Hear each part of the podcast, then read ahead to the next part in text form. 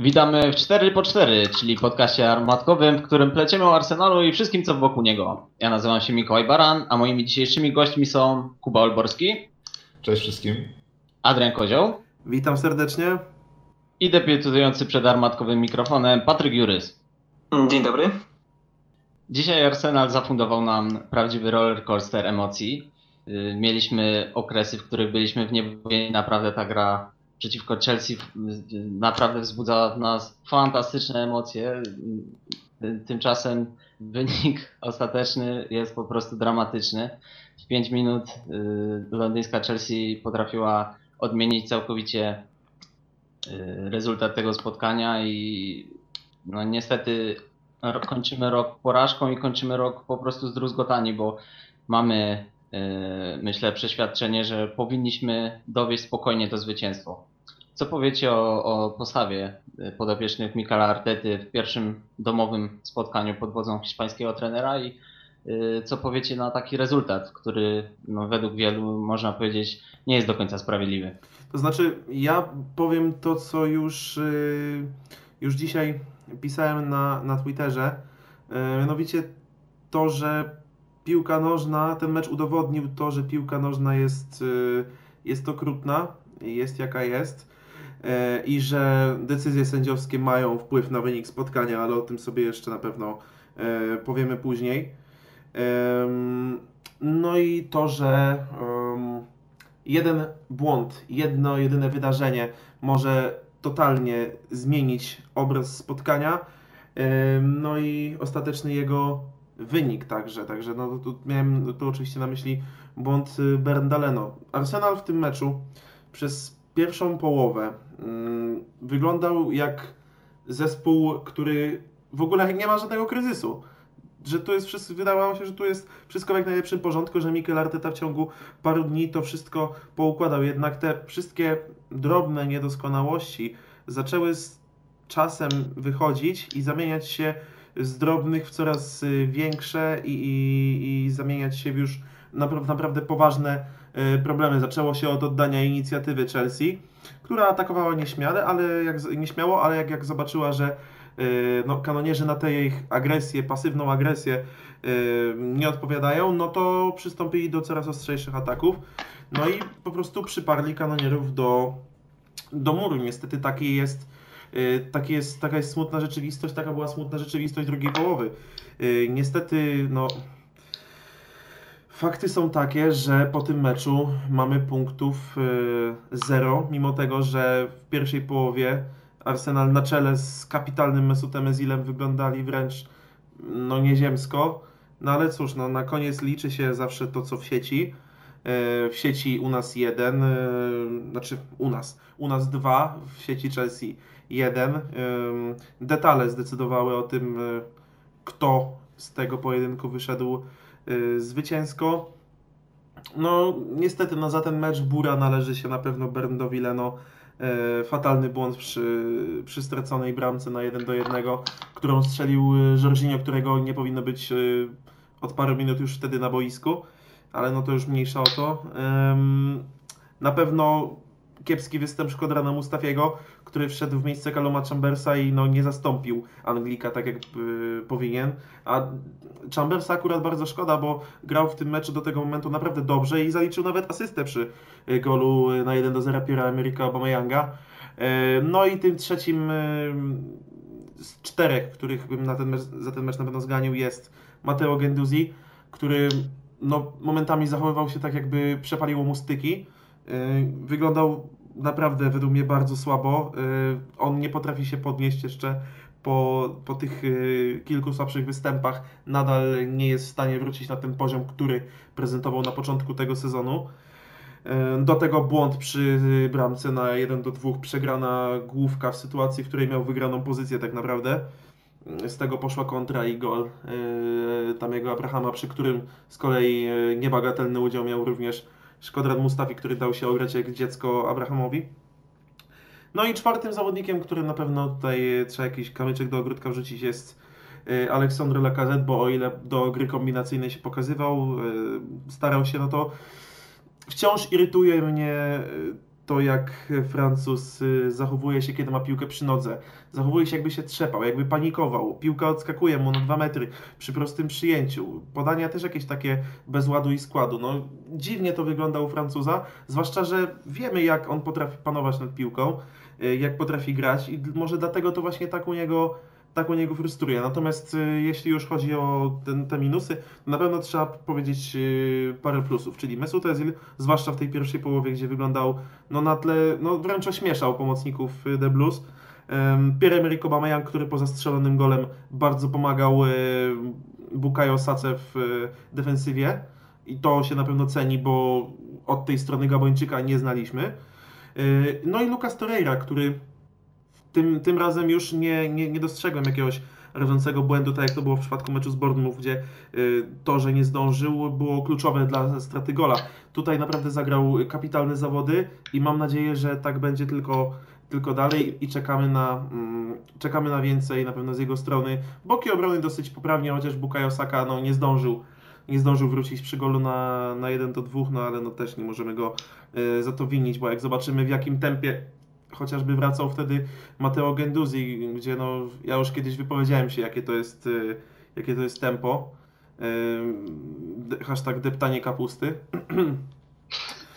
Więc no po prostu no, no dramat, jeśli chodzi o końcowy wynik, to był taki prawdziwy, prawdziwy dramat, bo byliśmy tu i komedię, i tragedię, i wszystko. Cieszy, raz się cieszyliśmy, raz płakaliśmy. Niestety, no, na ten moment płaczemy na koniec, ale mam nadzieję, że z czasem to się odmieni, bo ja w końcu widziałem Arsenal walczący, Arsenal biegający, Arsenal starający się. Ym, I szczerze, panie Mikelu, ja pana bardzo szanuję, ja pana kupuję i czekam na więcej. Dokładnie, ja się W pełnym, pełnym zgadzam z tym ostatnim przesłaniem. No wręcz niewiarygodne jest to, co zrobił z tym zespołem w tak krótkim czasie, bo dzisiaj w sumie minęło dziewięć dni od przejęcia Arsenalu przez Mikela Artetę. I faktycznie postęp w grze, jaki można było zauważyć z, z Bournemouth i teraz z Chelsea, no jest nie do, nie do ocenienia, bo faktycznie ta gra się klei, ta gra wygląda jakoś. Widać, że jest określony styl gry, jaki Arsenal będzie preferował. Jest poprawa względem tego, względem tego, jak wyglądał pressing do niedawna w Arsenalu, bo co było bardzo dla mnie znamienne w pierwszej połowie. Arsenal naciskał na Chelsea, na ich obrońców, na pomocników już na ich połowie. To był pressing od praktycznie bramki rywala do własnej bramki. To, I to niezwykle się ceni. Arsenal jednak zapłacił za to swoją cenę.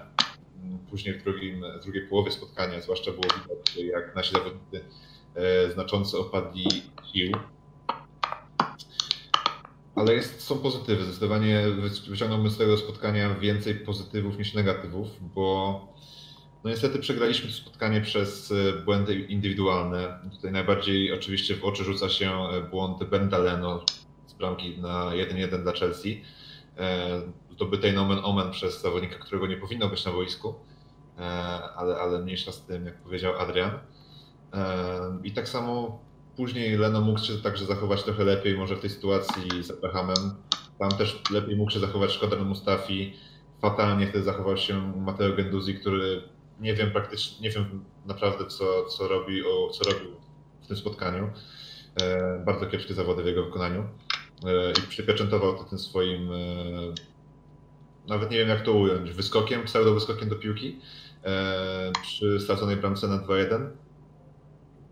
E, ale tak przechodząc do pozytywów, w sumie, tak jak Adrian powiedział, e, zgodziłbym się z tymi wyróżnieniami e, wszystkimi. Jeszcze dodałbym może do tego Davida Luiza, który no według mnie dzisiaj e, był zawodnikiem meczu, powinien zostać zawodnikiem meczu po stronie Arsenalu, e, bo faktycznie Brazylijczyka dzisiaj się przejść nie dało. Był praktycznie bezbłędny we wszystkim, co robił e, i no, niesamowicie mi zaimponował tym, tym, jak z lekką motywacją wyszedł na spotkanie ze swoim byłym klubem, e, bo faktycznie nie spodziewałem się tego po nim, ale miło się, miło się zaskoczyłem, bo pokazał, że potrafi zagrać solidnie w obronie, że potrafi jakoś dowodzić tą linią obrony, bo myślę, że raczej ta, ta druga połowa i, i ten głęboko cofnięty Arsenal to mimo wszystko nie była rozpaczliwa obrona, a świadoma strategia, może strategia Mikela Artety, patrząc, którą jakby wystosował po tym, jak zobaczył stan swoich zawodników po pierwszej połowie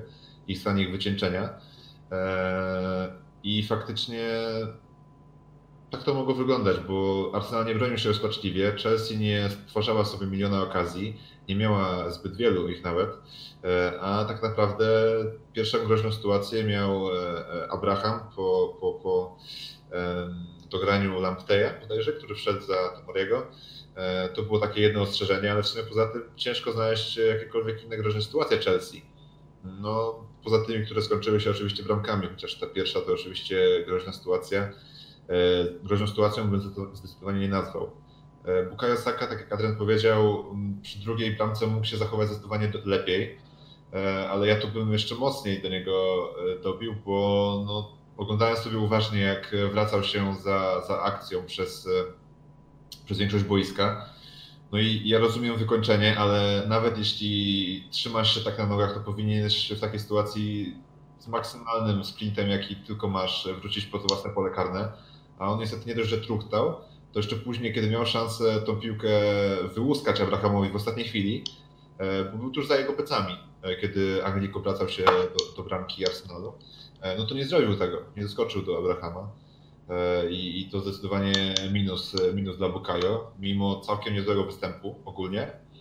No i rozczarowanie meczu, czyli e, oprócz Bernda Leno oczywiście i Mateo Guendouziego, dla mnie Alex Lacazette. No, nie wiem, co się dzieje z, z tym chłopakiem. Myślałem, że na Emirates może będzie to wyglądało trochę inaczej, ale nie wyglądało. To był ten sam Lacazette, którego zobaczyłem z Bournemouth i faktycznie no, nie wiem, co się z nim dzieje.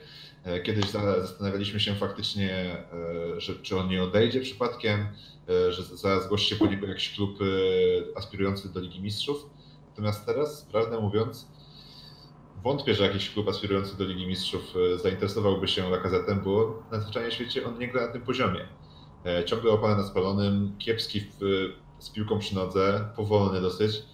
Zatracił gdzieś to swoje, swoją błyskotliwość z tamtego sezonu, szybkość, zwinność i i faktycznie możliwość zrobienia przewagi, no to musi się zmienić w jego przypadku, no, a inaczej będzie się po prostu trzeba go pozbyć, bo na tą chwilę blokuje tylko miejsce Aubameyangowi na szpicy i jeśli to się nie zmieni, tak jak powiedziałem, niestety jak bym go nie lubił, tak będzie trzeba się niestety rozstać. No, odnośnie samego meczu już chyba wszystko zostało powiedziane, tak jak mówiliście, pierwsza połowa Jak najbardziej, jak najbardziej na tak.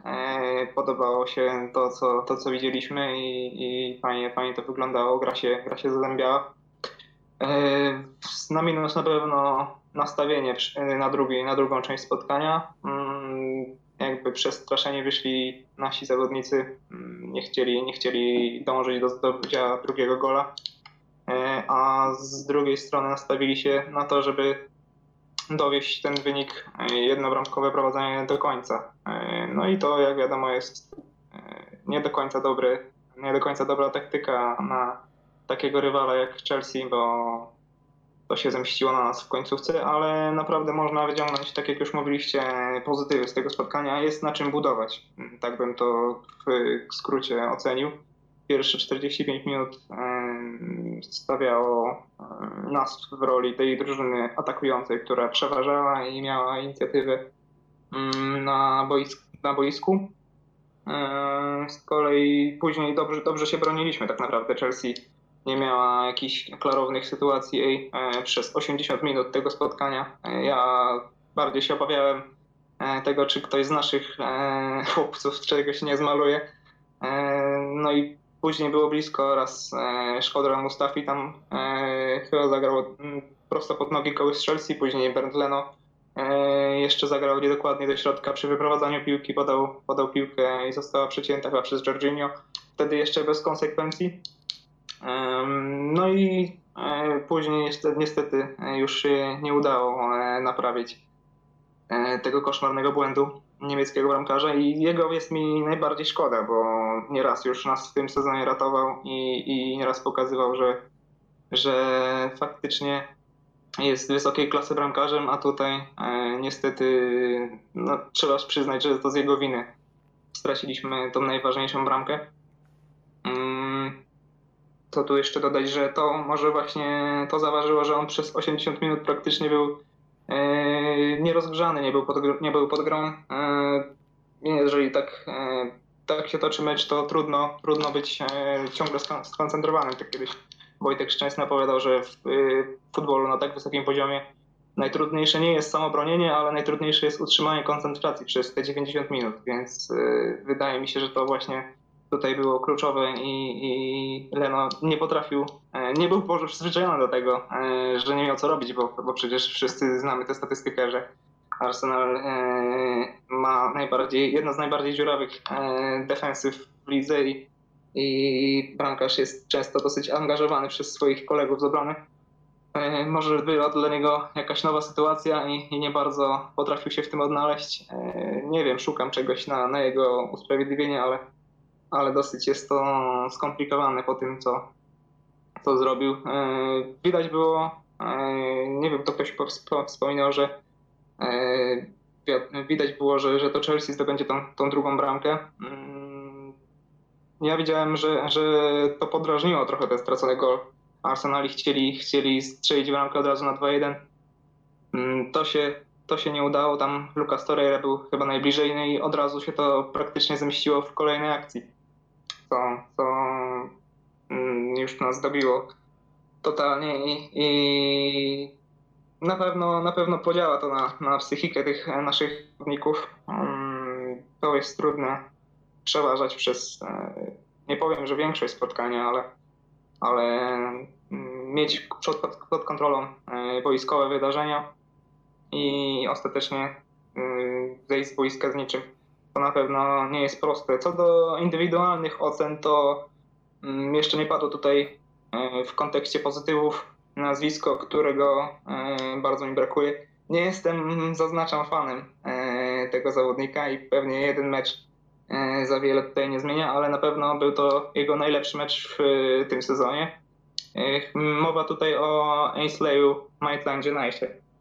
Wydaje mi się, że poza jedną sytuacją z drugiej połowy zagrał bezbłędnie, nie stracił ani jednej piłki i jego współpraca w pierwszej połowie z Nelsonem w ogóle doprowadziła do tego, że Emerson musiał zejść z boiska, bo oprócz tego, że zawalił bramkę, to tam non stop jechali tą prawą stroną. I ta, i ta współpraca między, między Anglikami naprawdę się zazębiała na, na prawej stronie. Wyglądało to bardzo, bardzo fajnie. No i mówię, że akurat w przypadku Nelsona e, brakuje, brakuje tutaj liczb. E, wydaje mi się, że to dodałoby mu nieco pewności siebie, bo umiejętności ma, ale e, widać to, że, że za bardzo chce aż e, coś, coś, coś zrobić, jakoś wpłynąć e, konkretnie na, na grę zespołu. Był, był blisko, dograł raz e, fajną piłkę. E, zgrał tam Aubameyang do Lacazette, no i właśnie ten, który nas tutaj e, wszystkich rozczarował. Niestety, niestety w normalnej sytuacji, będąc w, w swojej optymalnej dyspozycji, z pewnością, z pewnością zamieniłby taką sytuację na gola, ale tym razem, tak jak przez cały mecz, no niestety nie spisał się tak, jak powinien. Niemiło, niemiło nas rozczarował też tym, że znowu jakby brakowało mu tego cwaniactwa.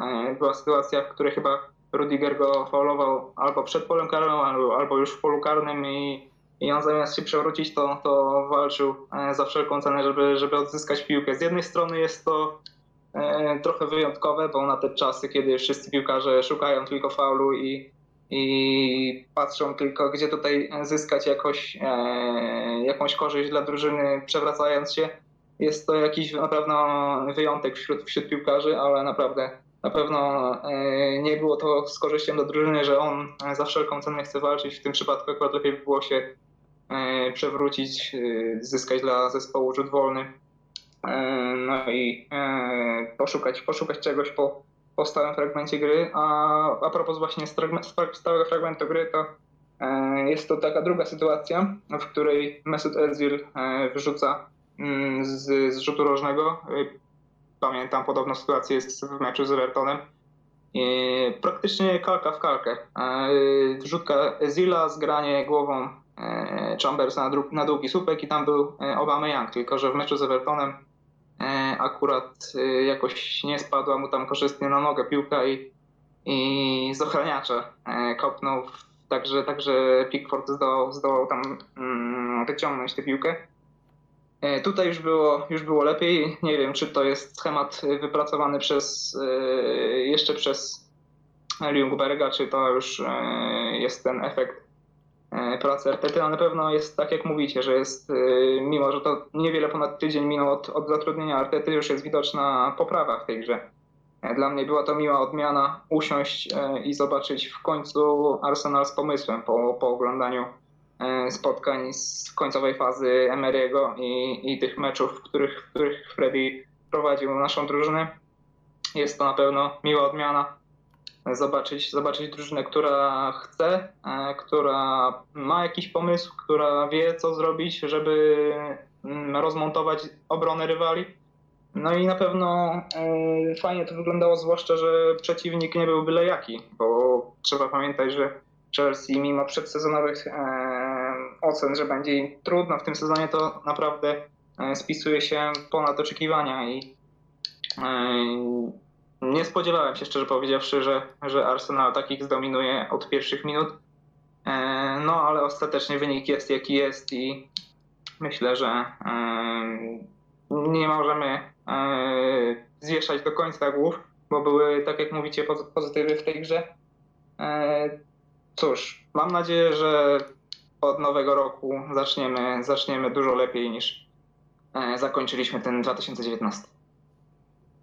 Mój trener piłkarski z czasów juniorów miał takie fajne powiedzonko, które doskonale, myślę, oddaje nasze uczucia po tym dzisiejszym spotkaniu z Chelsea.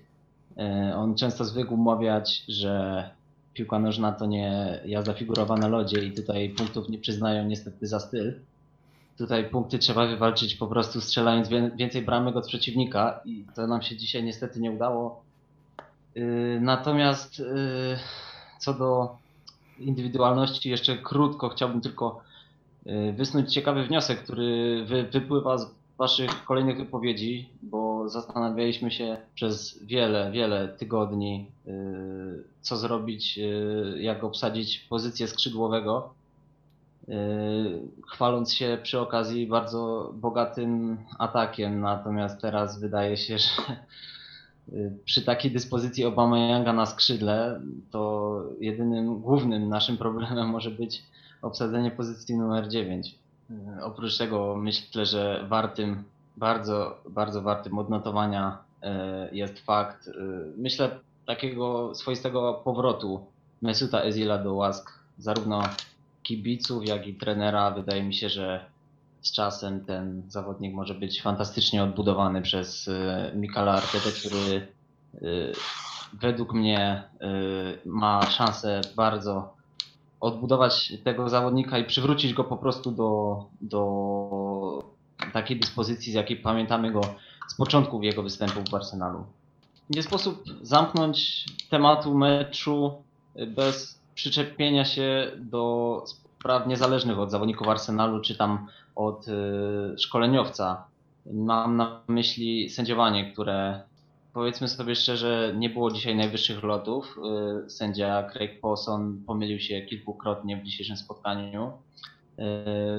Też ten temat jest ostatnio mocno wałkowany przez media, przez twitterowiczów, bo to sędziowanie w Anglii, delikatnie mówiąc, pozostawia wiele do życzenia. Tutaj też warto odnieść się do tych może nie, nie do końca kontrowersyjnych, ale wydaje się nie idących z duchem gry decyzji o nieuznawaniu bramek po milimetrowych spalonych. Jak do tego się ustosunkujecie? Co sądzicie właśnie o, o dzisiejszych decyzjach arbitra? Czy, czy waszym zdaniem one powinny być inne i czy rzeczywiście zaważyły one na, na wyniku dzisiejszego spotkania? Oczywiście, że zaważyły. Tutaj nie ma, nie ma dwóch zdań. Pewnie większa grupa fanów, czy to rywali, czy też naszych, naszych Arsenalu stwierdzi, że nie powinniśmy płakać nad, nad tym, kogo nie powinno być na boisku, a nad, nad zachowaniem naszych zawodników. I no, jak naprawdę widzę problem w tym, że, czy problem, powiedzmy, że widzę, że Leno zrobił błąd, tak? Tak doskonale zdaję sobie sprawę z tego, że bramka Jorginho raz nie powinna zostać uznana, a dwa, że nie powinien jej mieć kto strzelić, bo Jorginho na boisku nie powinno już być. I to dla mnie jest oczywista oczywistość, bo Arsenal, tu była jeszcze znamienna sytuacja. Arsenal wychodził z kontrą, a Jorginho, który miał już żółtą kartkę, złapał za barkę Guendouziego i go po prostu wywrócił. I nie mam pojęcia, jakim cudem to nie była żółta kartka. Rozumiem, że są jakieś jeszcze, powiedzmy, obostrzenia, może jakieś, może jakieś hamulce wobec tego, żeby wyrzucić zawodnika z boiska. To musi być jakiś faktycznie poważniejszy faul. No ale dla mnie to był taki faul, bo jednak zakamowanie kontry to nie był pierwszy lepszy taktyczny faul pod własną bramką, czy pod bramką rywala, kiedy zespół ma się wrócić, tylko to był już zaawansowany etap akcji i faktycznie Arsenal na tym ucierpiał, moim zdaniem. I no, raz, że Jorginho za to nie powinien być na punktu, dwa, że sytuacja przy bramce dla Chelsea, kiedy on właśnie wybiegał, no tam były zapasy. Zapasy z Lucasem Torreirą, gdzie finalnie to właśnie Torreira wylądował na glebie, a Jorginho sobie bez problemu pobiegł do bramki, ku bramce. I to kolejna dla mnie niezrozumiała sytuacja, bo to się wtedy zatrzymuje grę, gwiżdża się, na, gwiżdża się w drugą stronę i lecimy w drugą stronę z akcją, a, a nie się puszcza grę i później jeszcze przez V A R się to dopuszcza. No, dla mnie to jest co najmniej nieodpowiednia decyzja Craiga Pawsona.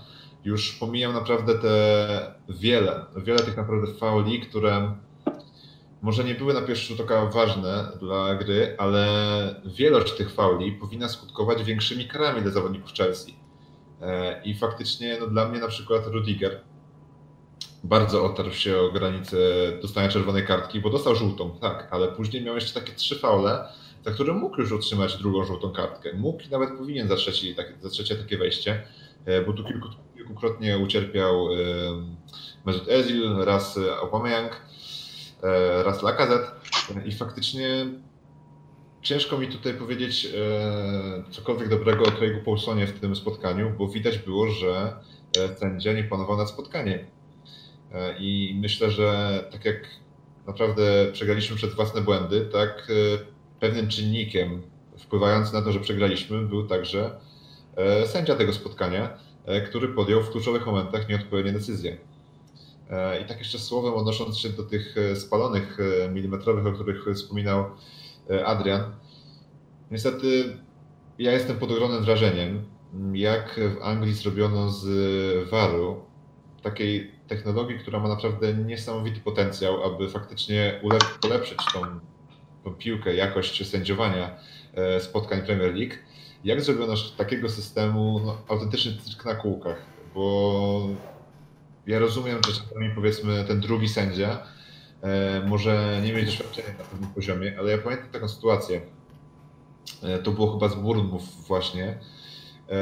Pierwsze, pierwsze spotkanie, wygrane szczęśliwie przez nas, gdzie na, na warze siedział chyba Martin Atkinson. Chyba tak. I wtedy pamiętam, były takie dwa wręcz oczywiste rzuty karne dla Arsenalu. Żaden z nich nie został korektowany.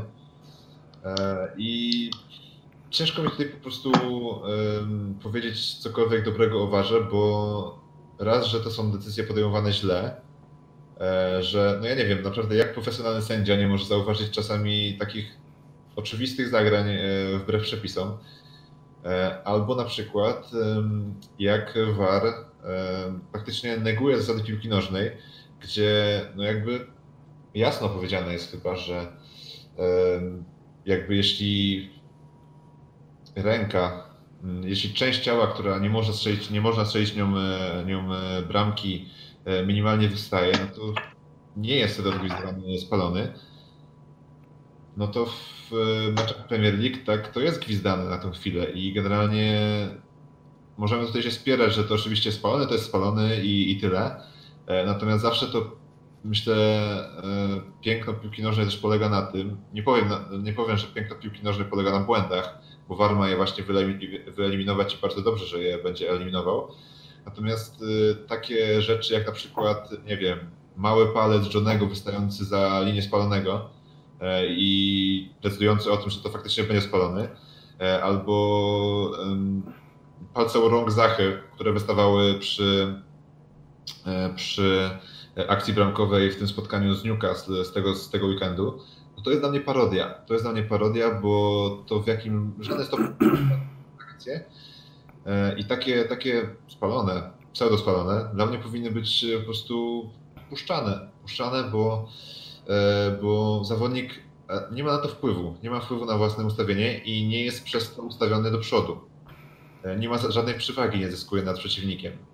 Dla mnie to jest niestety parodia i no myślę, że zamiast tego, zamiast skupiania się na takich błahostkach, powinni skupiać się bardziej na prawidłowym odgwizdywaniu dotknięcia piłki ręką w polu karnym, bo tu mi się nasuwa taki przykład, porównanie właściwie, ze spotkania Manchester City-Liverpool z tego sezonu, kiedy to Trent Alexander-Arnold, chyba to był przystanie jeden zero do Liverpoolu, no, piłka trafiła w jego rękę. To nie była bliska odległość, ale piłka trafiła w jego rękę, która była nienaturalnie ustawiona i powiększała znacząco obrót ciała Anglika.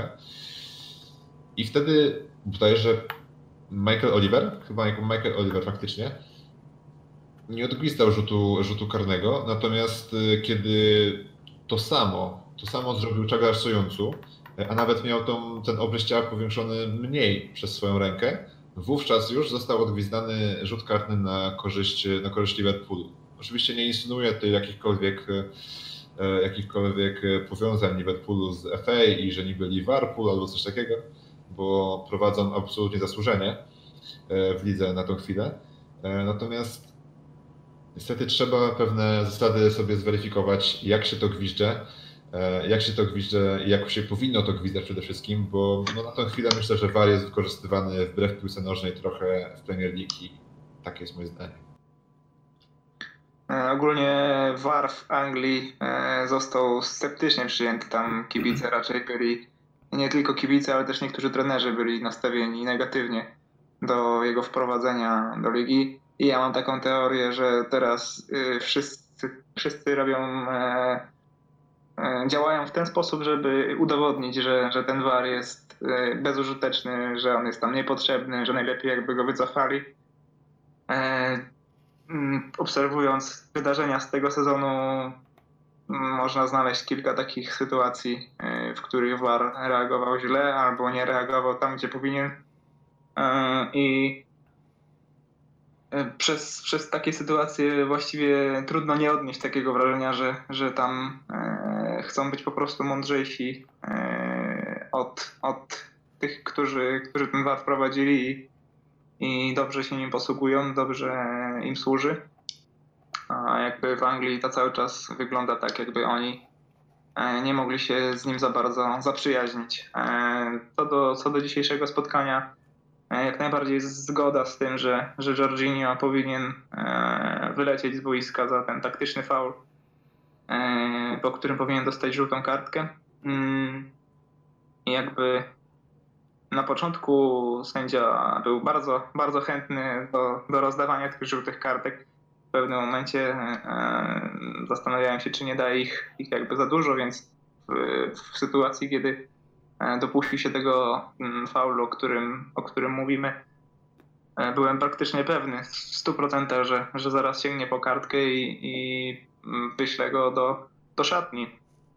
A tak się nie stało i koniec końców to właśnie on strzelił tą wyrównującą bramkę, co podwójnie zabolało, bo jak tutaj już powiedzieliście, nie powinno go być na boisku, a, a odegrał niebagatelną rolę w przekroju całego spotkania.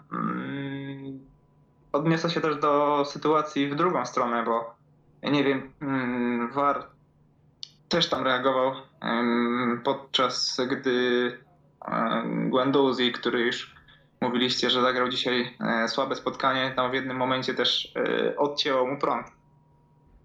I, i w ogóle zachował się bezmyślnie w swoim polu karnym, gdzie, gdzie Abraham w ogóle um, biegał, ale praktycznie był poza akcją, bo w ogóle został gdzieś z tyłu, a, a to było na pewno w polu karnym, gdzie, gdzie Abraham w ogóle padł zahaczany przez, przez Francuza i wydaje mi się, że tego też sędzia nie zauważył, warto sprawdzał i, i też nie został odgwizdany rzut karny, a moim zdaniem powinien.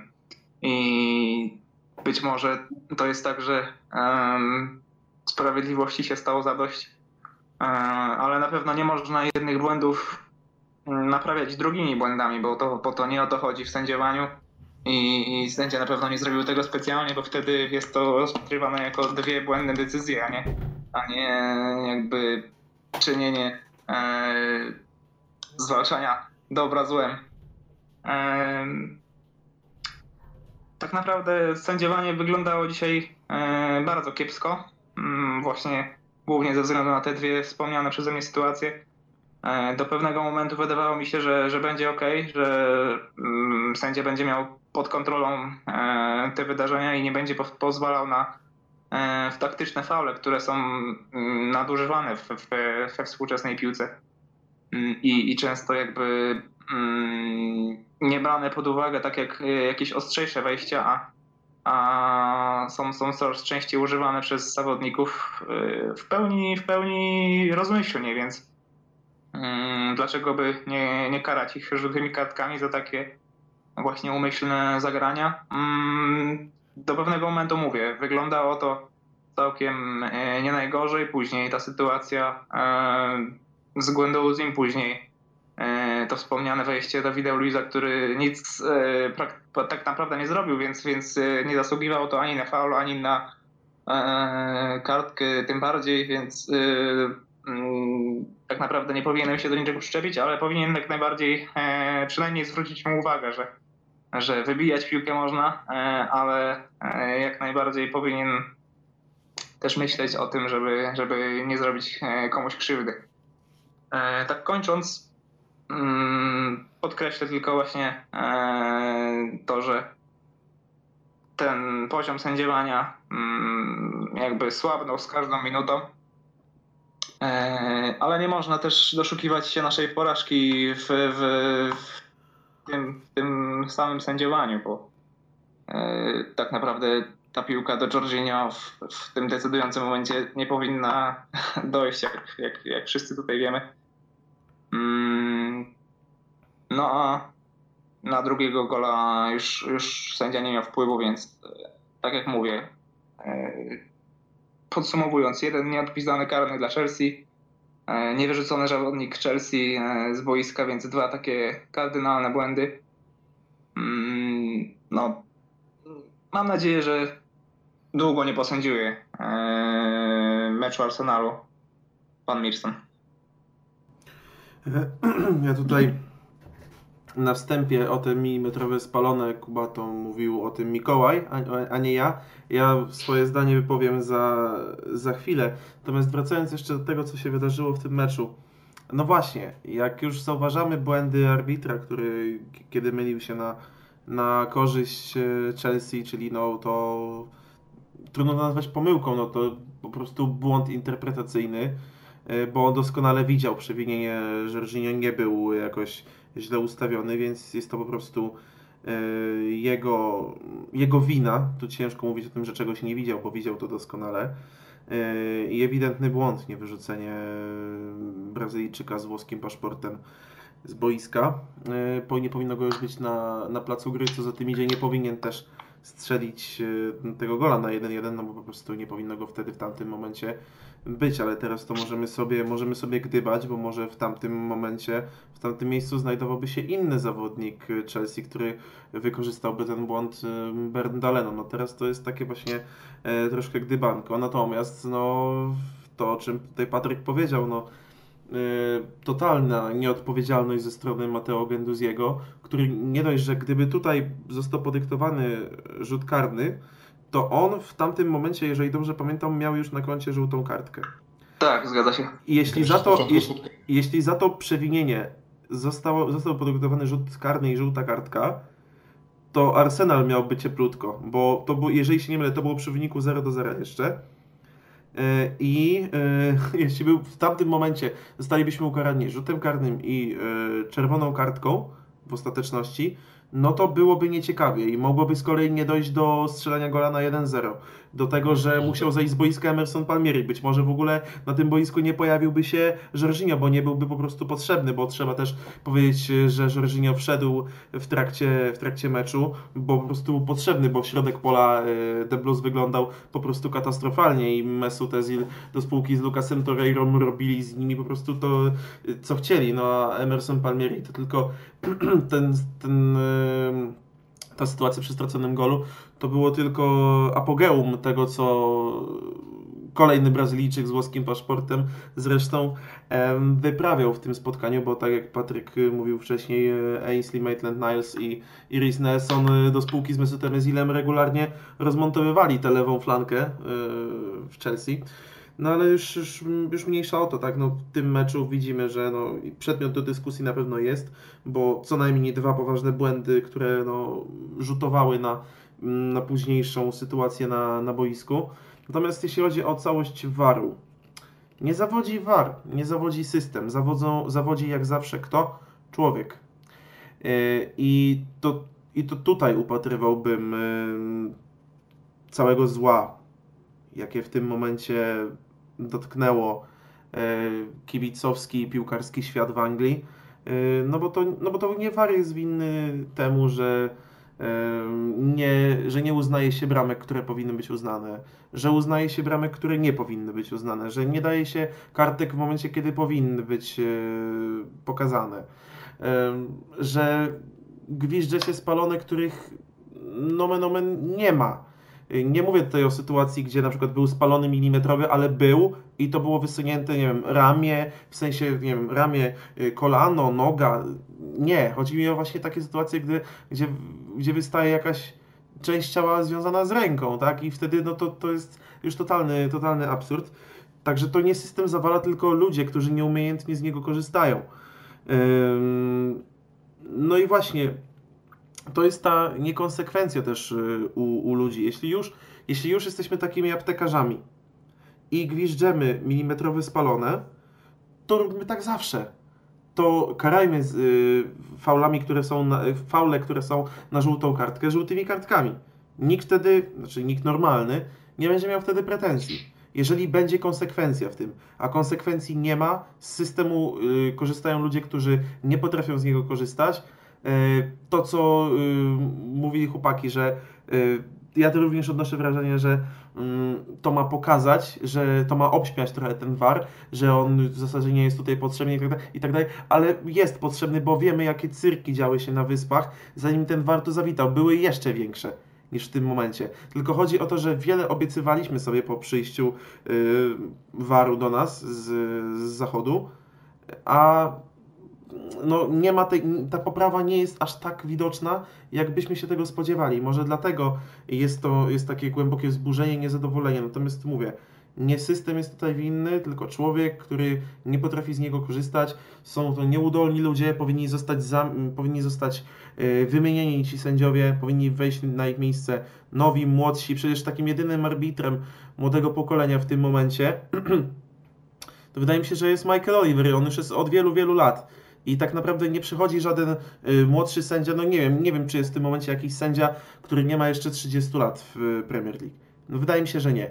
I nadal to są nadal ci sami ludzie, to jest ta sama, y, ta sama klika, to jest ten sam beton, który tam siedzi i po prostu no, trzeba to rozbić, muszą przyjść nowi ludzie, którzy wiedzą jak się z tego korzysta i y, pokażą, że naprawdę V A R jest wart dużo, ale tylko w rękach odpowiednich ludzi, bo jak to się mówi, debilowi na maturze nie pomoże nawet tablica wzorów. Dziękuję. Absolutnie podpisuję się pod Twoimi słowami, Adrian. I tutaj myślę, że mogę dodać taką jedną uwagę, że do tej dyskusji co do tych milimetrowych spalonych i tak dalej, takich drobnych błędów, które jednak ta wideoweryfikacja wychwyca i, i anuluje pewne gole albo tam zmienia decyzję sędziego, I bo jestem tutaj zdecydowanie rozdarty. Z jednej strony zgadzam się z tym, że ta y, technologia trochę zabija nam y, tę radość z gry, często faktycznie te błędy są minimalne, ale takie darowanie ewentualnych błędów byłoby bardzo niebezpieczne ze względu na to, że ta granica z czasem po prostu cały czas mogłaby się przesuwać. Jeżeli darowaliśmy milimetrowego, to, to czemu nie możemy darować dwumilimetrowego, potem pięcio, dziesięcio, potem półmetrowego i tak dalej. Także to, to prowadzi donikąd, zdecydowanie tak nie może być. Wydaje mi się, że jedyną, no są w tym momencie chyba dwie takie drogi, w których, które może objąć teraz piłka generalnie na świecie, a zwłaszcza w Premier League. Pierwszą jest porzucenie waru i przejście z powrotem do tego, co było, czyli tradycyjnego sędziego i, i tylko i wyłącznie decyzji zgodnych z jego punktem widzenia i jego intuicją. A druga taka droga, zdecydowanie bardziej nowoczesna, liberalna, to yy, i wydaje mi się, że wcale to nie jest science fiction, to byłoby zrezygnowanie nie z waru, a z sędziego głównego. Po prostu i, i ze wszystkich sędziów, którzy przebywają na boisku w zasadzie, może oprócz sędziego technicznego.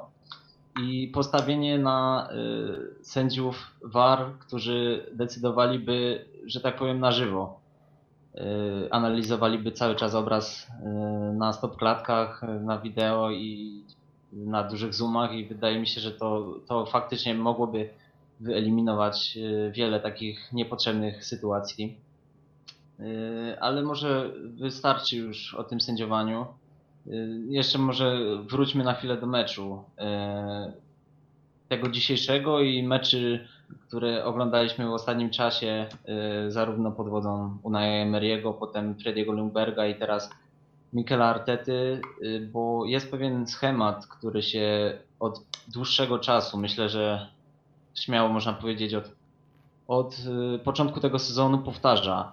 Jest to brak pewności siebie zawodników, brak wiary w siebie, w swoje umiejętności, w możliwości odwracania przebiegu spotkania.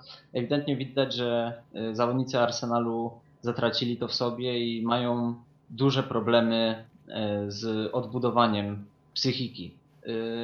Jak, jak to widzicie, jak to widzieliście dzisiaj i czy sądzicie, że Mikel Arteta zdoła podźwignąć tych zawodników, czy może jedynym, jedynym słusznym rozwiązaniem byłoby teraz po prostu wymienienie pewnej części szatni w okienku transferowym? Na pewno zmiany personalne są niezbędne, aczkolwiek odnosząc się do tego, co mamy teraz, wydaje się, że takie trzęsienie ziemi w jednym momencie nie doprowadzi do niczego dobrego. Najlepsze by było właśnie takie stopniowe przebudowywanie zespołu i nie wymienianie wszystkich jakby za jednym zamachem. Zauważalna jest właśnie ta, ta taka mentalność, nie chcę powiedzieć przegrywów, ale, ale ciężko mi znaleźć jakieś, jakieś inne słowo, bo tak naprawdę Arsenal wychodzący na jednobramkowe prowadzenie, to co już mówiłem, nie chciał dążyć do strzelenia drugiego gola. Jakby nie to, że się tym zadowolił, ale uważał, że to będzie najlepszy sposób, żeby, żeby wygrać, to, to cofnąć się do obrony i, i postarać się o, o nie, nie stracenie żadnego, żadnego gola. To, jak wiemy, się nie udało, ale problem był właśnie, właśnie w tym, nieco się stało po, po osiemdziesiątej minucie, czyli po tej straconej bramce i, i to, co nastąpiło później, ale właśnie od początku drugiej, drugiej połowy. Chelsea, tak jak mówiłem, już nie, nie zachwycała swoją grą od początku drugiej połowy. To nie było tak, że oni nas zepchnęli do do obrony, tylko jakby Arsenal na to pozwolił.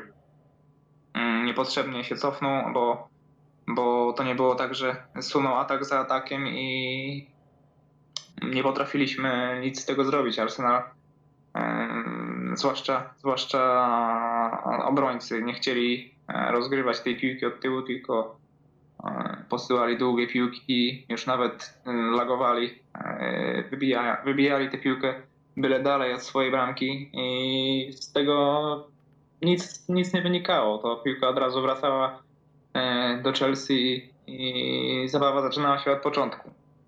to nie tędy droga i mam nadzieję, że Arteta jakoś, jakoś to, to rozwiąże. Szczerze mówiąc, to ja byłem nieco sceptyczny do, do jego osoby, ale oglądając dzisiejsze spotkanie, przyznaję się, że meczu, meczu z Bournemouth nie miałem okazji obejrzeć, ale, ale widać ten, ten, ten mecz z Chelsea, tak jak mówiłem, to miła odmiana i miłe zaskoczenie, bo nie spodziewałem się, że, że przez taki krótki okres można cokolwiek zrobić, a, a przyznam, że Arteta zrobił już coś, że już zostało to zauważone gołym okiem, więc, więc naprawdę ten progres jest spory.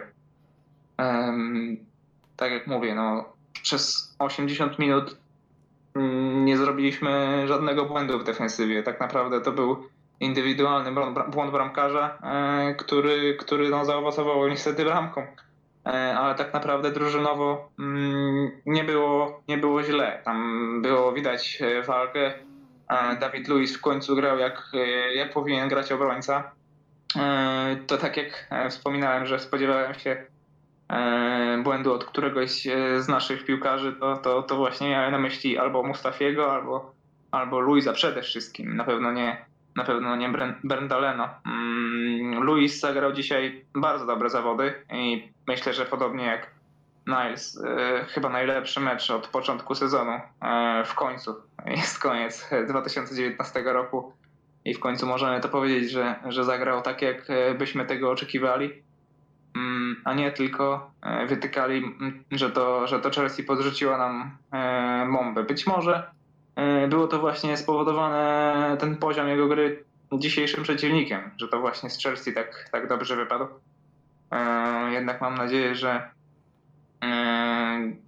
to jest taki początek czegoś, czegoś nowego, bo, bo naprawdę, jeżeli chcemy, chcemy coś zbudować, to, to musimy budować od tyłu i to co, to, co się powtarza od początku sezonu, dopóki, dopóki ta obrona nasza robiła, robiła katastrofalne błędy, to, to traciliśmy punkty. Teraz błąd przytrafił się Leno i znowu straciliśmy punkty, mimo że obrona zagrała, zagrała przyzwoicie. Wydaje mi się, że to właśnie tutaj jest, tutaj jest jakby klucz. Ta psychika zawodników, zawodników z obrony. Unai Emery starał się jakby zrobić tutaj drugą Barcelonę, która będzie rozgrywała piłkę od własnej bramki, niezależnie od tego, co się dzieje. Pamiętam mecz z Liverpoolem, kiedy tam presowali Salah, Firmino, Mane już na szesnastym metrze, bo nie mogli, nie mogli wchodzić w pole karne, a mimo to Emery nakazywał swoim piłkarzom grać od bramki. Jak to się skończyło, pamiętamy. Później, później jeszcze w międzyczasie Sokrates asystował przy bramce dla Watfordu, która też nas, też nas kosztowała punkty. Teraz już mam nadzieję, że będzie to inaczej. Ta, to nastawienie będzie nieco inne. Trzeba popracować właśnie w drugą stronę, bo, bo teraz jakby nie chcą, być może właśnie spowodowane tymi błędami popełnionymi wcześniej, że, że ci obrońcy boją się grać krótką piłką i, i posyłali takie długie podania.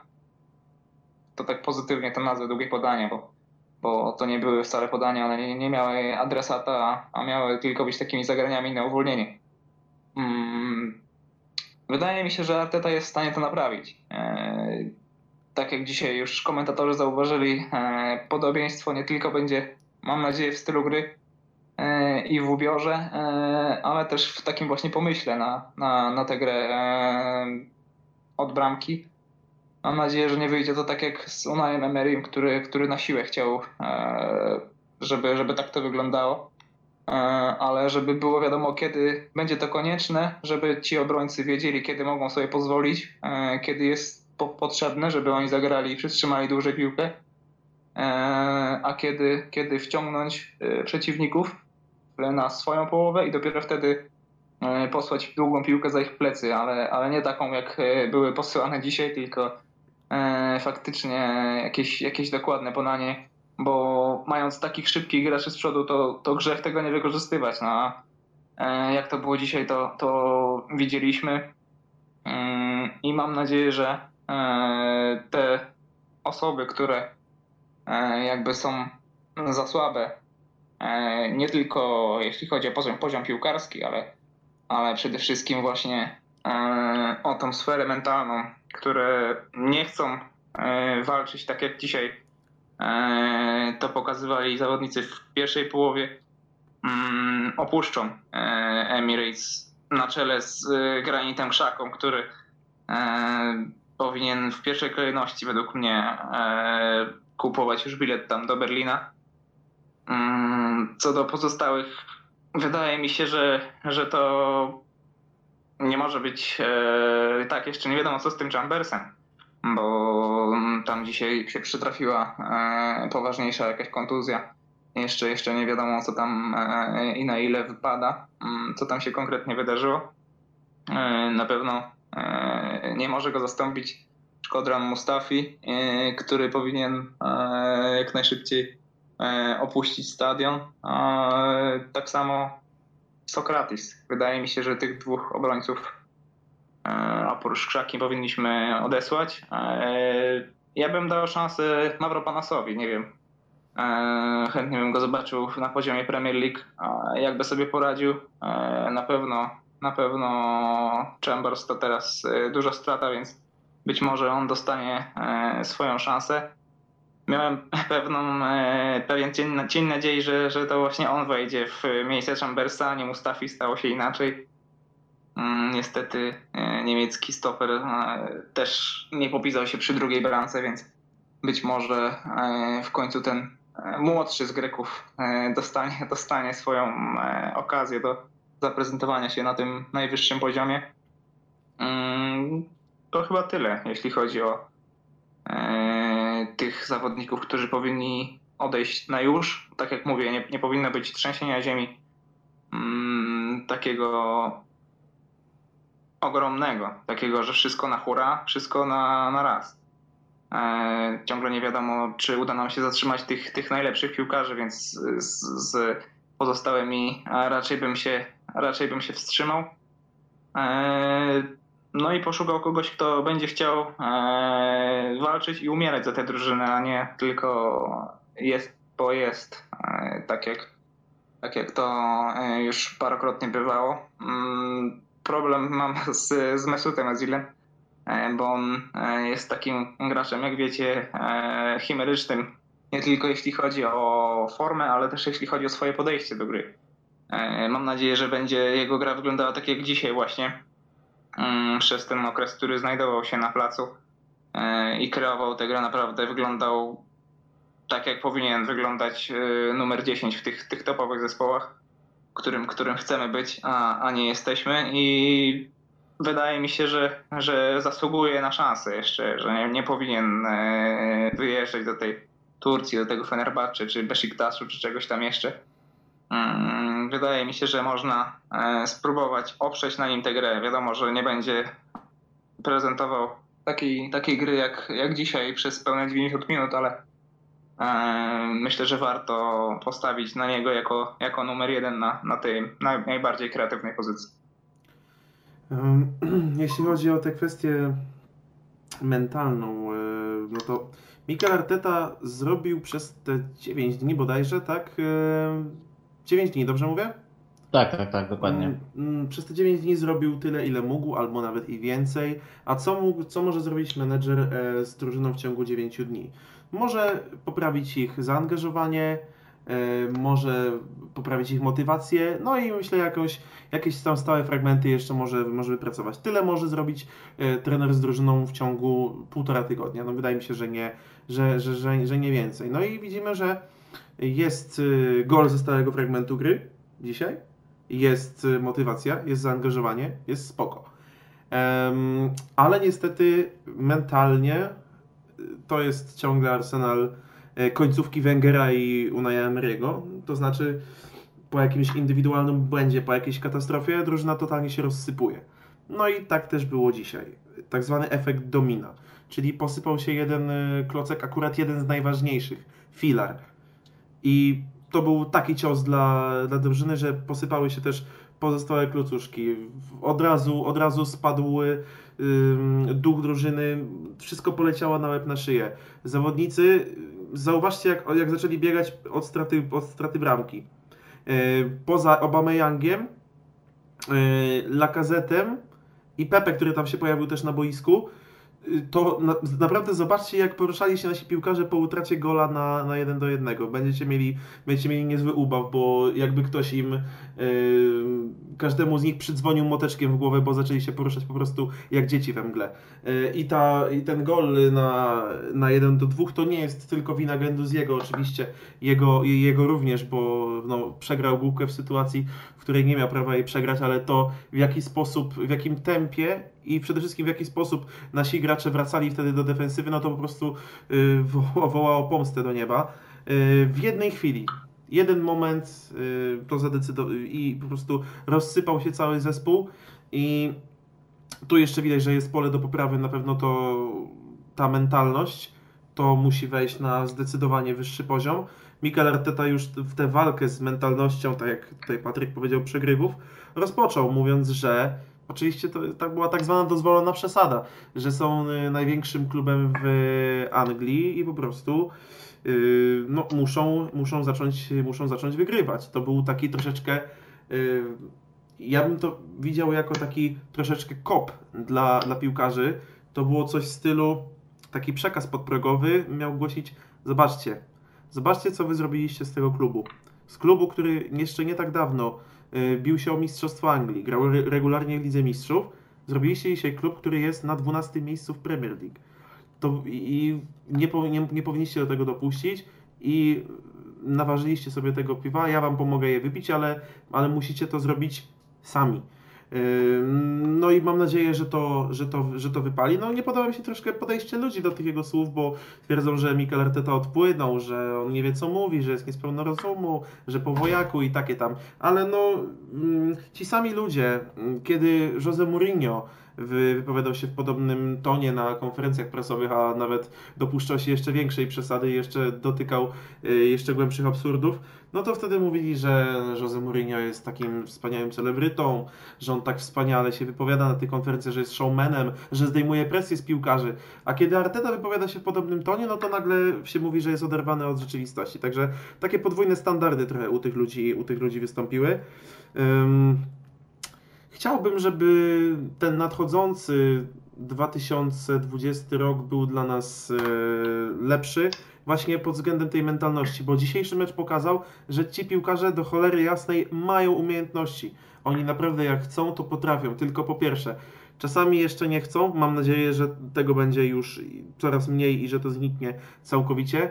No i mają niestety problemy z mentalnością i tutaj za to jest odpowiedzialny Mikel Arteta i jego sztab szkoleniowy. Myślę, że nie wiem, może jakiś tam psycholog powinien się, się pojawić. To nie jest wcale taki głupi pomysł, dlatego że yy, przykład niekoniecznie może z piłki nożnej, ale yy, z, yy, ze skoków narciarskich. Yy, Kamil Wódka, znakomity polski yy, psycholog. Może nazwisko jest nieprzypadkowe, nie wiem, ale no, pomógł, pomógł polskim skoczkom wejść na, na zupełnie nowy poziom, dużo, dużo wyższy, bo potrafił im przestawić coś w głowie. Potrafił im przekazać, że są naprawdę wielkimi, wielkimi zawodnikami, że są zdolni tworzyć wielkie rzeczy. No i tutaj No i udało się, tak? Wcześniej to był jeszcze Jerzy Żołędza, Adama Małysza, Kamil Wódka, to już są czasy Kamila Stocha, który od tamtego momentu po prostu rozkwitł i stał się, stał się wielkim mistrzem. Także no, nie tylko, nie tylko sztab szkoleniowy, ale mówię, może jakiś psycholog od, od pracy mentalnej z zespołem też się, powinien, też się powinien pojawić. No i przede wszystkim to musi nastąpić w głowach piłkarzy i musi być chęć zmiany, do cholery, chęć zmiany. I tego sobie i wam na pewno, na pewno życzę, żebyśmy się już wkrótce radowali, że mamy w zespole twardzieli, a nie miękkie faje. Dziękuję. I ja odbijam w sumie zdanie obydwu panów. Faktycznie te dwa mecze, jeśli coś mi pokazały, to to, że faktycznie ci zawodnicy, jeśli chcą, to potrafią. bo widać, tak przypuszczam, że tak było, że już w pewnym momencie to już było, była gra na zwolnienie Unaia Emery'ego. Później ten, powiedzmy, okres przejściowy pod Freddie Ljungbergiem też większość miała problem z pełnym zaangażowaniem się, bo, bo po prostu wiedzieli, że zaraz przyjdzie ktoś inny, ja może nie warto. I nie podoba mi się to nastawienie w przypadku naszych zawodników, ale no to zaangażowanie, które zobaczyłem z Bournemouth i, i teraz z Chelsea, gdzie momentami naprawdę były pod wrażeniem tego, jak zawodnicy Arsenalu potrafią nacisnąć przeciwnika i jak przez krótkie momenty, niestety, ale jednak, potrafią trzymać go za gardło, tak przysłowiowo. I właśnie do tego musimy zmierzać, bo w tym spotkaniu myślę, że to nie była kwestia zaangażowania, że tak daliśmy się zepchnąć Chelsea do, do, do defensywy w tym momencie. Znaczy daliśmy się, może to była świadoma taktyka, tak jak powiedziałem wcześniej, Mikela Artety, bazowana na, na poziomie, poziomie wytrzyma, wytrzymałości swoich zawodników. Natomiast myślę, że zaangażowanie stało w tym spotkaniu na dobrym, na to, dobrym poziomie. Tyle, że do tego zaangażowania trzeba też dołączyć przygotowanie pod kątem motorycznym do, do, do wykonywania tego, tego zawodu, bo coś mi się wydaje, że niektórzy zawodnicy, o ile nie większość, no zaniedbywała ćwiczenia za czasów Unaia Emery'ego, albo też może on nie ćwiczył tak bardzo ich wytrzymałości, bo ono wyglądało to kiepsko. Niestety dzisiaj balon pękł po czterdziestu pięciu minutach rozgranych na, na wysokiej intensywności, a nie powinien. Ten zespół powinien być zdolny do walki takiej też na, pod kątem właśnie motorycznym z Chelsea przez całe spotkanie, a nie tylko przez jedną połowę. I faktycznie myślę, że jakby to przygotowanie motoryczne stało na lepszym poziomie, to może ten mecz byłby, byłby trochę inny i może faktycznie bylibyśmy w stanie trzymać tak, co nam się marzy wielu kibicom Arsenalu, trzymać przeciwnika przysłowiowo za gardło przez całe spotkanie. No bo do tego przede wszystkim trzeba mieć ogromną wytrzymałość, determinację i, i też zaangażowanie. To jest taki trzeci czynnik. To, to nie jest jakby, to nie jest jakby jeden, jednolita sprawa, że tylko to i powiedzmy i, i starczy do tego, żeby dominować rywala. No nie, tutaj trzeba mieć, trzeba mieć wiele aspektów, które muszą się złożyć na to, że faktycznie móc go zdominować. Ja mam nadzieję, że faktycznie Mikel będzie w stanie wydobyć te pokłady ambicji z tych zawodników. No jeśli ktoś nie będzie miał ambicji na grę w takim klubie, no to niestety trzeba go pożegnać. I no podbijam to, co powiedział, co powiedział Adrian. Zgadzam się w pełni z tymi słowami. Sam zresztą zwróciłem uwagę na pewnej grupie fanowskiej na ten, na ten temat.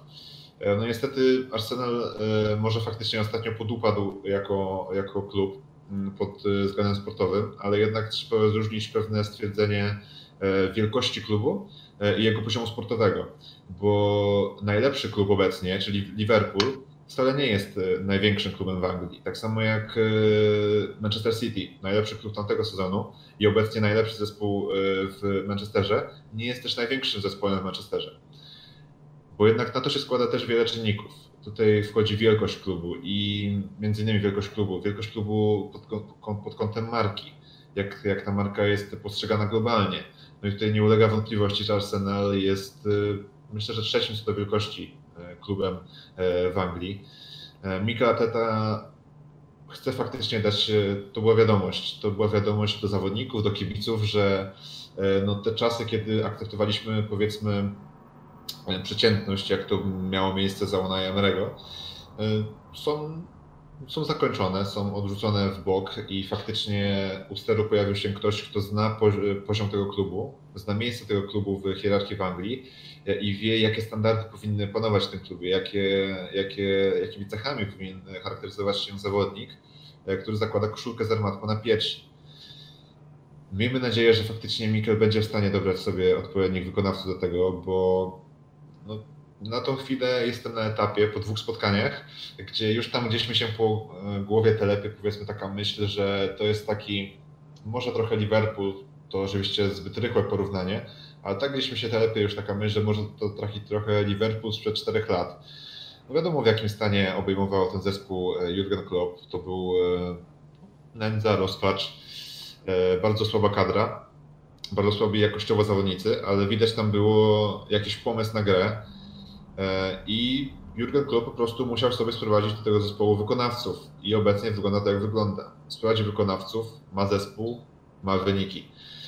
I tak samo myślę, że może być z Mikelem Artetą, czego, czego tak samo życzę wam i sobie, bo trener ma pomysł, to widać gołym okiem, ma pomysł, jak ten zespół powinien grać, jak może grać, no tylko teraz powinien dostać poważnych wykonawców, bo, bo na tą chwilę niestety niektóre miejsca w kadrze Arsenalu faktycznie na tym poważnym poziomie ambicji, aspiracji klubu się nie znajdują. Trzeba to zmienić i, i, i oby tak się stało w najbliższym czasie.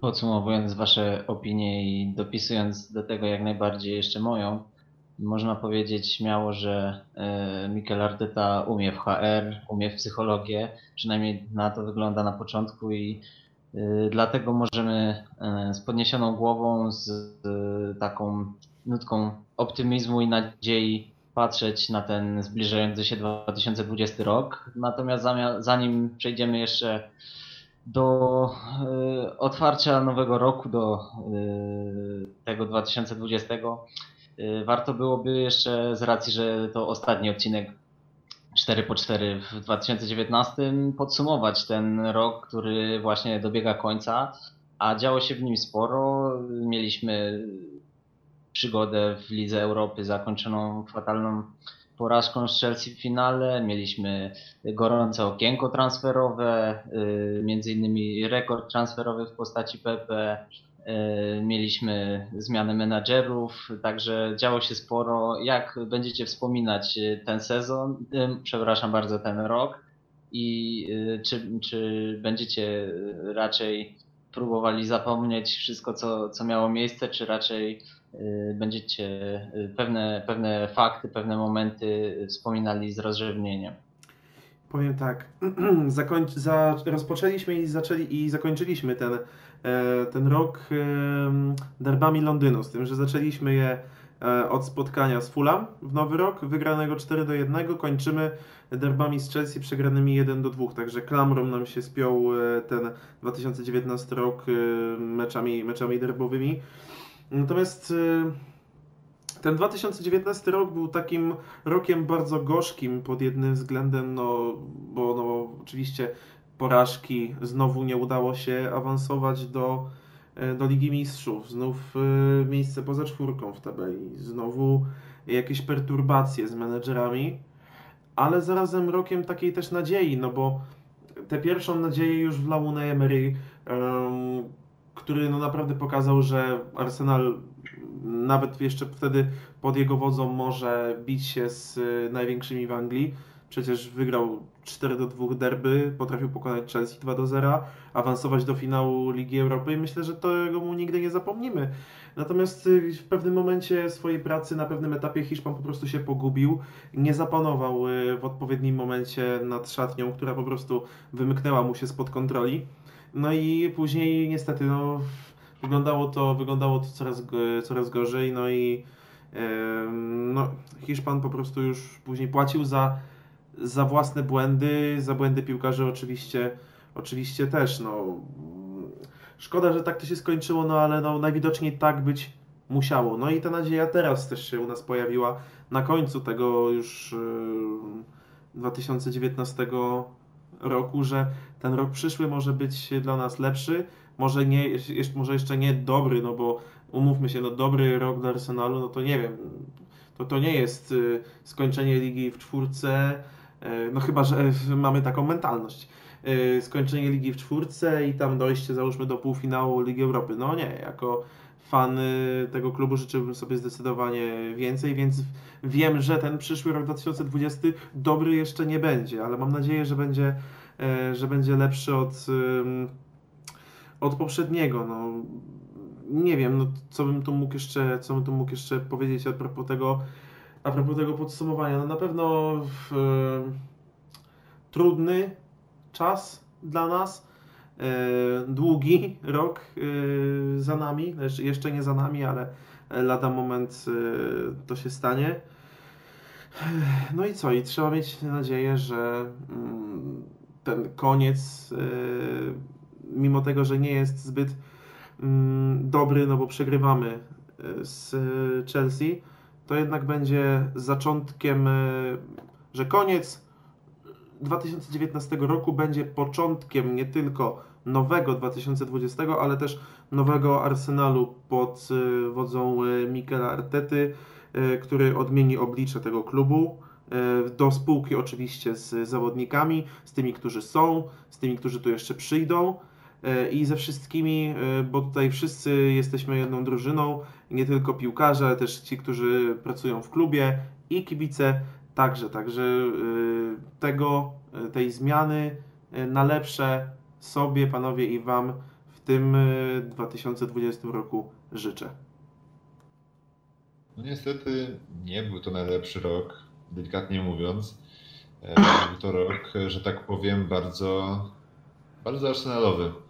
Bardzo arsenalowy pod względem, pod wieloma względami, bo no, trzeba to otwarcie powiedzieć, sfrajerzyliśmy się, kolokwialnie mówiąc, w walce o top cztery, w walce, w walce o, o wygraną w Lidze Europy. Niestety tam nie stanęliśmy na wysokości zadania i faktycznie były świetne momenty, były momenty ekscytacji, były momenty e, takiego po prostu szczęścia, szczęścia. Myślę, takie, nie wiem, kilka takich spotkań, które mogę, mogę, mogę wywołać teraz z pamięci, na przykład to spotkanie z Chelsea, e, gdzie, gdzie Arsenal wygrał dwa zero. E, ja pamiętam, że wtedy no, byłem pod, pod ogromnym wrażeniem tego, co może potrafić Arsenal, jak może potrafić zagrać. Tak trzymając przeciwnika w szachu przez całe spotkanie, bez, bez, żadnego, bez żadnej przerwy. Niestety no, wiemy, jak to później się skończyło. Kontuzją Hectora Bellerina, która też jakby rzutowała zdecydowanie na resztę naszego sezonu. Także zapadło mi w pamięć to zatrzymanie tej maszyny ole na kole na, na Emirates. Wygraliśmy wtedy Wygraliśmy wtedy dwa zero też po bramkach Xhaki i, i Aubameyanga z rzutu karnego, z tego co pamiętam. Tak, e, zgadza się. Też było takie, takie bardzo miłe, bardzo przyjemne spotkanie. E, I wiecie, prawdę mówiąc, bardzo miło wspominam drogę Arsenalu przez Ligę Europy. Napoli, spotkania tak? Z Napoli, tak, spotkania z Napoli, spotkania z Walencją. E, no to były, nie powiem, że pokazy siły, bo Arsenal nie zagrał w, tym, w tych spotkaniach fenomenalnie, także zbierałbym szczękę z podłogi, ale były to pokazy pewnego zalążka, bo to był jeszcze pierwszy, to, to był pierwszy rok pracy Unai Emery'ego w Arsenalu i każdy z nas myślał, że może być tylko lepiej, zwłaszcza z powrotami niektórych zawodników. No, okazało się niestety inaczej. Wtedy tak właśnie myślałem, że może coś z tego jeszcze będzie, bo faktycznie Arsenal grał świetnie w tych spotkaniach. Świetnie pod tym kątem, że potrafił faktycznie, jak powtórzę się, ale zaszachować rywala, zniwelować jego, zniwelować jego atuty i, i wy, wy, uwypuklić swoje, czego nam brakowało za, za Arsena Wengera, w ostatnich latach przynajmniej. No i tak w sumie to na tym bym skończył o spotkaniach, bo tak jak już wiemy, pierwsza połowa tego sezonu i, i, i końcówka też tamtego, to niestety są no, ogromne kamienie do ogrodu Unaia Emery'ego. No, to już taka agonia tego menadżera w tym sezonie od pewnego momentu. Myślę, że tak od połowy października się to zaczęło. Przykro mi to było obserwować, bo faktycznie wiązałem z nim duże nadzieje i, i myślę, że nie tylko ja, ale skończyło się jak skończyło, pewne, pewnych rzeczy nie przeskoczymy. No i obecnie wchodzimy w dwa tysiące dwudziesty z nową nadzieją, z nową nadzieją za postacią, pod postacią Mikela Artety, który, który trochę wlał tej nadziei na nowo tymi dwoma spotkaniami kończącymi ten rok w naszym wykonaniu, które naprawdę były bardzo przyjemne do oglądania w większości i które pokazały, że faktycznie Arsenal, ten Arsenal, który bardzo, w którym się zakochaliśmy, myślę, może jeszcze wrócić, że to wszystko jeszcze nie odeszło na zawsze i że może faktycznie przed nami nie są już tylko te chwile miłosnego cierpienia. I tak jeszcze kończąc w sumie okienko transferowe, no to było coś fenomenalnego dla mnie, zwłaszcza od, zwłaszcza od momentu ogłoszenia transferu Nicolasa Pepe. Bo pamiętam, no to jakby po kolei odhaczanie z listy życzeń, z listy życzeń kolejnych zawodników. Nicolas Pepe, tam Dani Ceballos, jeszcze wcześniej William Saliba i tak po kolei już lawinowo poszło aż, aż po Kirana Tierney'a i Davida Luiza. A wszystko zaczęło się od niepozornego Gabriela Martinelliego. I faktycznie tutaj bym też doszukiwał się pozytywów, bo na tamtym etapie to były naprawdę genialne momenty. Obecnie wyszło jak wyszło z niektórymi. Na ten moment oczywiście, bo ja osobiście wierzę, że, że takie wzmocnienia jak, jak Nicolas Pepe czy też Kieran Tierney jeszcze dadzą nam ogrom, ogrom um, uciechy w perspektywie czasu. Na tą chwilę jest oczywiście inaczej, ale, ale, ale też się zmieni, bardzo w to wierzę. Wtedy to było dla mnie spełnienie trochę, trochę marzeń pewnych, bo godziłem się z tym, że Arsenal już popada trochę w przeciętność i, i pamiętam, jak na początku lata były takie bardziej pogłoski, że skupiamy się na zawodnikach bardziej przeciętnych, jak powiedzmy Yassine Brahimi za darmo, czy też Denis Pret, który obecnie grzeje ławę w Leicester. Takich zawodnikach, którzy no, nie wywindowaliby nas na poziom, na który chcemy aspirować jako kibice Arsenalu, ale także jako, jako klub. I cieszę się, że faktycznie się trochę to zmieniło, że teraz może u steru są osoby, które faktycznie mogą nam, nas, tak za, nas tam zabrać. Wbrew opinii powszechnej to nie są parodyści, moim zdaniem, tylko dosyć rozsądnie działający, działający ludzie. I faktycznie no, wchodzimy w ten dwa tysiące dwudziesty rok przede wszystkim z nadzieją, bo na chwilę obecną raczej wiele nam więcej nie pozostało. Z nadzieją, że faktycznie wszystko jeszcze jest do odwrócenia i faktycznie Arsenal może wrócić jeszcze na swoje, swoje należne miejsce w, w, w naszej opinii, a także w powszechnej opinii całego futbolowego świata.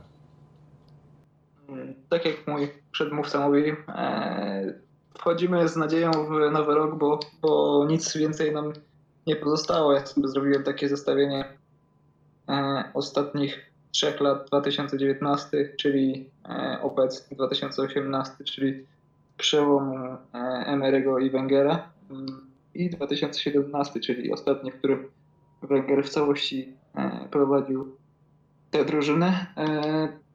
Dobrej wiadomości nie mam, bo dwa tysiące dziewiętnasty to jest najgorszy z tych, najgorszy z tych lat. dwadzieścia sześć zwycięstw w pięćdziesięciu siedmiu meczach. To jest czterdzieści pięć procent, więc mniej niż, mniej niż połowa. W dwa tysiące osiemnastym roku to było pięćdziesiąt trzy procent zwycięstw, a w dwa tysiące siedemnastym sześćdziesiąt dwa procent. Stopniowo zjeżdżamy po równi pochyłej, można powiedzieć. Nie jest to zbyt optymistyczne. Więc tak jak już tutaj wspomniano, wchodzimy, wchodzimy z nadzieją, bo, bo niewiele nam, niewiele więcej nam pozostało. Co do, co do poszczególnych spotkań, to tylko tak krótko. Na pewno te, te starcia w Lidze Europy, ale z faz wcześniejszych, po fazie grupowej, się zgadza. Ale mecze z, tam z Bate Borysów i, i Stadren, e, które po pierwszych, pierwszych meczach przegraliśmy i odrabialiśmy straty w rewanżach, żeby, żeby ostatecznie awansować do kolejnej rundy. Mecze, mecze późniejsze z Napoli i, i Walencją to już były e, pewniejsze e, zwycięstwa. E, to się zakończyło oczywiście finałem, w którym, przed którym, tak jak e, tak przed tym nowym rokiem, mieliśmy spore Spore nadzieje, a skończyło się w stylu Arsenalu, czyli kompletną klapą. Co do, co do ligi, zaczęliśmy całkiem nieźle ten, ten, ten, a jeszcze ten rok, ale symptomatyczna była ta końcówka sezonu ligowego, czyli to słynny, słynny okres, który w którym nikt z zainteresowanych nie chciał zagrać w Lidze Mistrzów. Ta, ta końcówka właśnie zaważyła o tym, że, że to nie my występujemy właśnie w, tym, w tych rozgrywkach, że, że skończyliśmy w Lidze Europy tamte porażki z Evertonem, Crystal Palace, Wolverhampton, Leicester i remis z Brighton. to, to, to, wszystko, to wszystko zaważyło na tym, że, że skończyliśmy jak skończyliśmy. No a ten sezon to, tak jak już wiemy, początek całkiem nie, nie najgorszy, później weryfikacja na Anfield i później od, od października to właściwie już, już dno totalne, bo zwycięstwo z Bournemouth jeden zero to było, to była ostatnia taka pozytywna rzecz, jaka nas spotkała. Później, później kolejne porażki, remisy. Od tamtego czasu tylko wygrana z West Hamem i, i nic więcej właściwie. Także kończymy, kończymy ten rok w najgorszy możliwy sposób. I też koniec jest taki, tak jak właśnie był cały ten rok, czyli początek całkiem niezły. Ten ostatni mecz mam na myśli, początek całkiem niezły, a, a ostatecznie kończymy w swoim stylu, że tak powiem. I cóż, tyle, tyle jeśli chodzi o, o podsumowanie tego roku, bo, bo e, trzeba, trzeba patrzeć w przyszłość i, i mieć nadzieję, że y, to nie było, te letnie okienko nie było ostatnim dobrem w naszym wykonaniu i, i będą jeszcze jakieś dobre wykonane ruchy i teraz zimą i, i następnego lata, żeby, żeby było, żeby miał kto wracać e, z tym klubem na szczyt. Myślę, że można powiedzieć, że był to rok pełen burz, pełen krótkich wzlotów i, wzlotów i y, spektakularnych upadków. Natomiast y, myślę, że nie zapomnimy długo tego roku, bo generalnie wydaje mi się, że ten rok paradoksalnie może być temu klubowi bardzo potrzebny i może y, znacząco wpłynąć na to, jak będzie układała się przyszłość dla Arsenalu ze względu na y, zmiany y, m.in. w zarządzie, w, w tak zwanym boardzie, o których wspominał Kuba, i te zmiany mogą diametralnie odmienić y, postrzeganie i działania Arsenalu y, na rynku transferowym i y, generalnie w futbolu y, jako, jako organizacji. Też te zmiany menedżerskie pokazują, że faktycznie dążymy trochę w innym kierunku niż zakładaliśmy przed tym rokiem i to może faktycznie być kamień milowy, być taki przełom w funkcjonowaniu klubu na lata. Cóż, dziękuję Wam bardzo za, za dzisiaj, dziękuję Wam bardzo za te wszystkie siedemnaście odcinków cztery po cztery, które udało nam się nagrać w tym roku. Też warto, myślę, na koniec roku wspomnieć, że spore zmiany przeżywały same armatki i bardzo Wam dziękujemy za to, że w pewnym sensie zaufaliście naszemu projektowi podcastu, że zaczęliście go słuchać. Mamy nadzieję na stałe rozwijanie naszego projektu i liczymy, że w ten nowy rok wejdziemy z przytupem. Na pewno na długo Was nie zostawimy, bo już pierwszego stycznia mamy spotkanie z Manchesterem United i nie bójcie się, na pewno nie zaśpimy po Sylwestrze na nagrywki podcastu, także pod tym względem nie możecie, nie, nie możecie, na, możecie na nas liczyć, inaczej tak powiem. Dziękuję Wam bardzo za to, że byliście dzisiaj z nami, a moimi rozmówcami byli Kuba Olborski. Dzięki i dołączam się tutaj do życzeń Mikołaja. E, wszystkiego dobrego w nowym roku i, i dzięki za te wszystkie podcasty, bo faktycznie bez Was ciężko byłoby, ciężko było, byłoby o cokolwiek, bo faktycznie robimy to dla Was i tylko dla Was i jakiekolwiek e, odpowiedź z Waszej strony na, tylko nas napędza, więc dzięki za to. Patryk Jurys. E, dzięki wielkie, to była e... miła godzina, albo nawet więcej, spędzona tutaj z nami na fajnej rozmowie o, o naszej drużynie. No i oczywiście najlepsze życzenia noworoczne ode mnie dla Was. I Adrian Kozioł. Dzięki serdeczne wszystkim nam tutaj zgromadzonym, wszystkim, którzy nas słuchają, wszystkim fanom Arsenalu i ogólnie wszystkim ludziom dobrej woli. Wszystkiego dobrego na ten nadchodzący dwa tysiące dwudziesty rok. Bawcie się dobrze na na Sylwestrze, żebyście w ten nowy rok weszli z przytupem. Miejmy nadzieję, że z przytupem w ten nowy rok wejdziemy też jako jako fani kanonierów i jako, jako sami już też kanonierzy. Wszystkiego dobrego, kłaniam się.